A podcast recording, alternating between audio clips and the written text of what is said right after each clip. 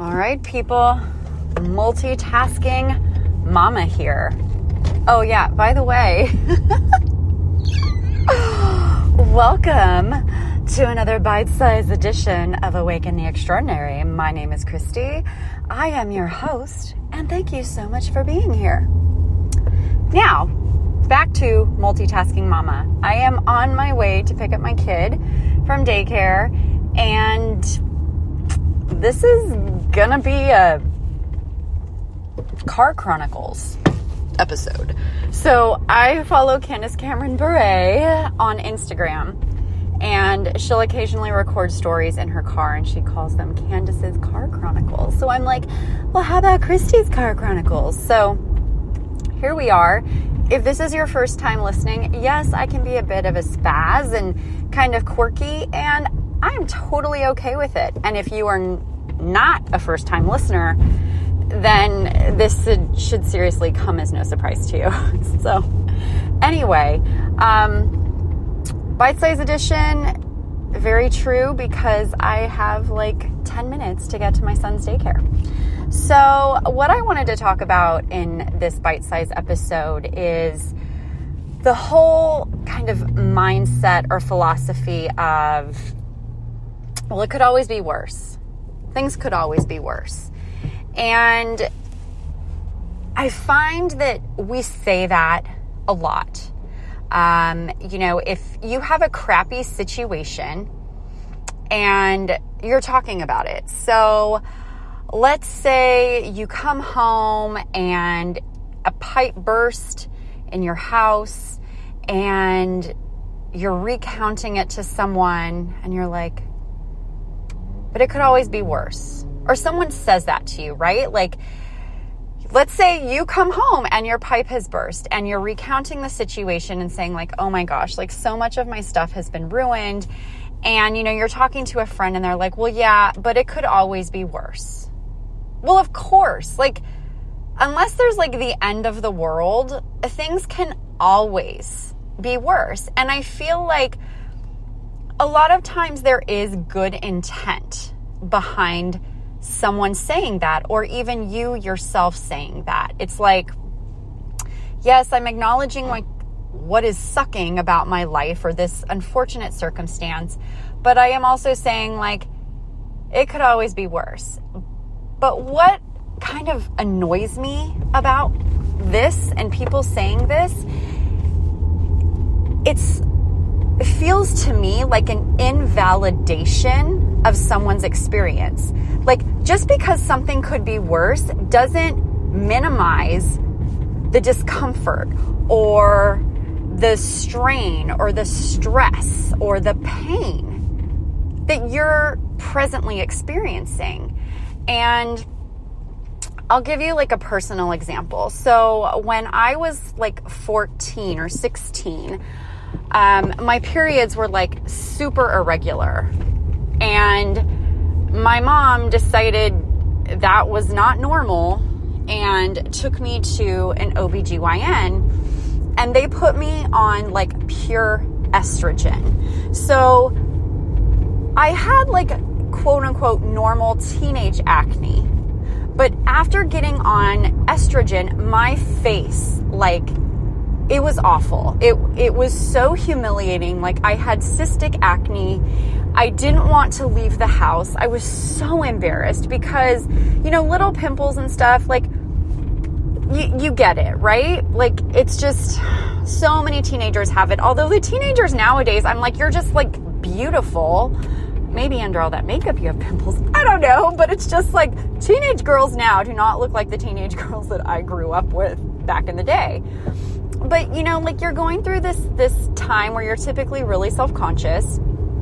And my my acne like there was like there was no way you could miss it. And i remember like even in spanish class my spanish teacher like asked me in spanish like what's what's going on with your face? And it was so embarrassing because it was like someone actually like verbally acknowledged like what was happening on my face. And the kids were all super polite and respectful. Like nobody that I ever heard of like made fun of me.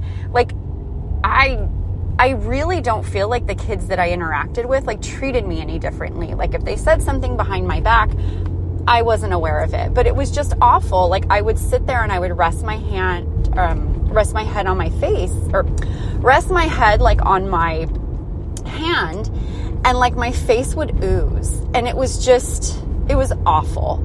And so I always had to have tissue to blot my face. And so I do have like scarring from that. And as a kid, like my mom would always like look at other girls and go, oh, well, look, her skin is worse than yours. Her skin is worse than yours.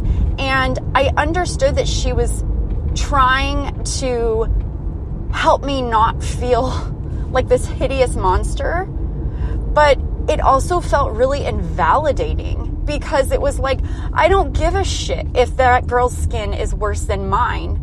I, I'm not her, I'm me. And what I'm experiencing and the embarrassment and the humiliation and just feeling like unattractive at one of like the most awkward times of your life, like that's what matters to me. I don't give a shit about this girl and if her skin is worse than me, like mine, I don't care.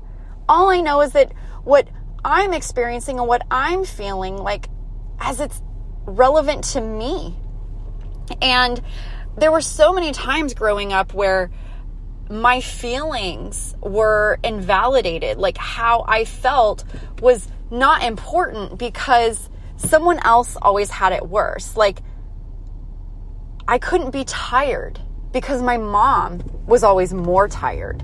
Like it's just that whole like it could always be worse or someone always has it worse. Of course, of course, there's going to be people that have it worse. But just because, like, let's say you're diagnosed with cancer and you have stage two cancer, but that person over there has stage four, does that minimize everything that you're feeling? Does that minimize your experience just because someone has it worse? Or it could be worse. I don't think it does. I think you can express gratitude for, okay, well, I have stage two cancer. At least it's not stage four. Like, I think you can express gratitude for something not being worse. But I think it's also really important to validate your own feelings and your own experiences because that matters. What you're feeling and what you're experiencing, it matters. And just because something could be worse off doesn't minimize what you're feeling and what you're experiencing because that is your reality. And so it drives me crazy when I hear people saying, like, well, it could always be worse. Of course it fucking could. But should I feel better because it could always be worse and it's not? Like, again, I could be thankful for it not being worse, but what I may be experiencing or feeling in that moment is still pretty shitty and crappy, and I don't like feeling that way. And so I feel like it's so important to just acknowledge what it is you're experiencing and maybe not shrug it off with, well, it could always be worse. And my husband and I were talking about this, and he's like, well, I think you know, it's effective for certain people. And I said, you know what? I absolutely agree. And why am I like, I guess, sensitive to that? Because of how I grew up. Right? Like, it was invalidating my feelings and my experiences. So I am very sensitive to that. And there are other people where that's probably not the case. And if that's you, that's great. But I feel like often when we say, well, it could be worse, things could be worse, we're not giving ourselves permission to just feel what it is we're feeling so that we can actually move through it. So I feel like when we do say, well, things could always be worse, maybe we're not giving ourselves the space we need to process what we're feeling and move through it.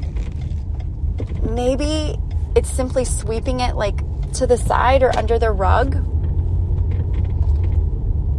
and kind of leaving potential for it to build up and maybe get tripped on later. So if this resonates with you, great. If it doesn't, that's totally okay too. But I just wanted to share my thoughts and my perspective on this because what you're feeling and what you're experiencing, if it sucks, it does matter. And it can always be worse, but it doesn't take away necessarily the pain and discomfort that you're presently experiencing. So I am here to pick up my kid. Thank you so much, as always, for listening. I appreciate you so much, and I'll talk with you soon.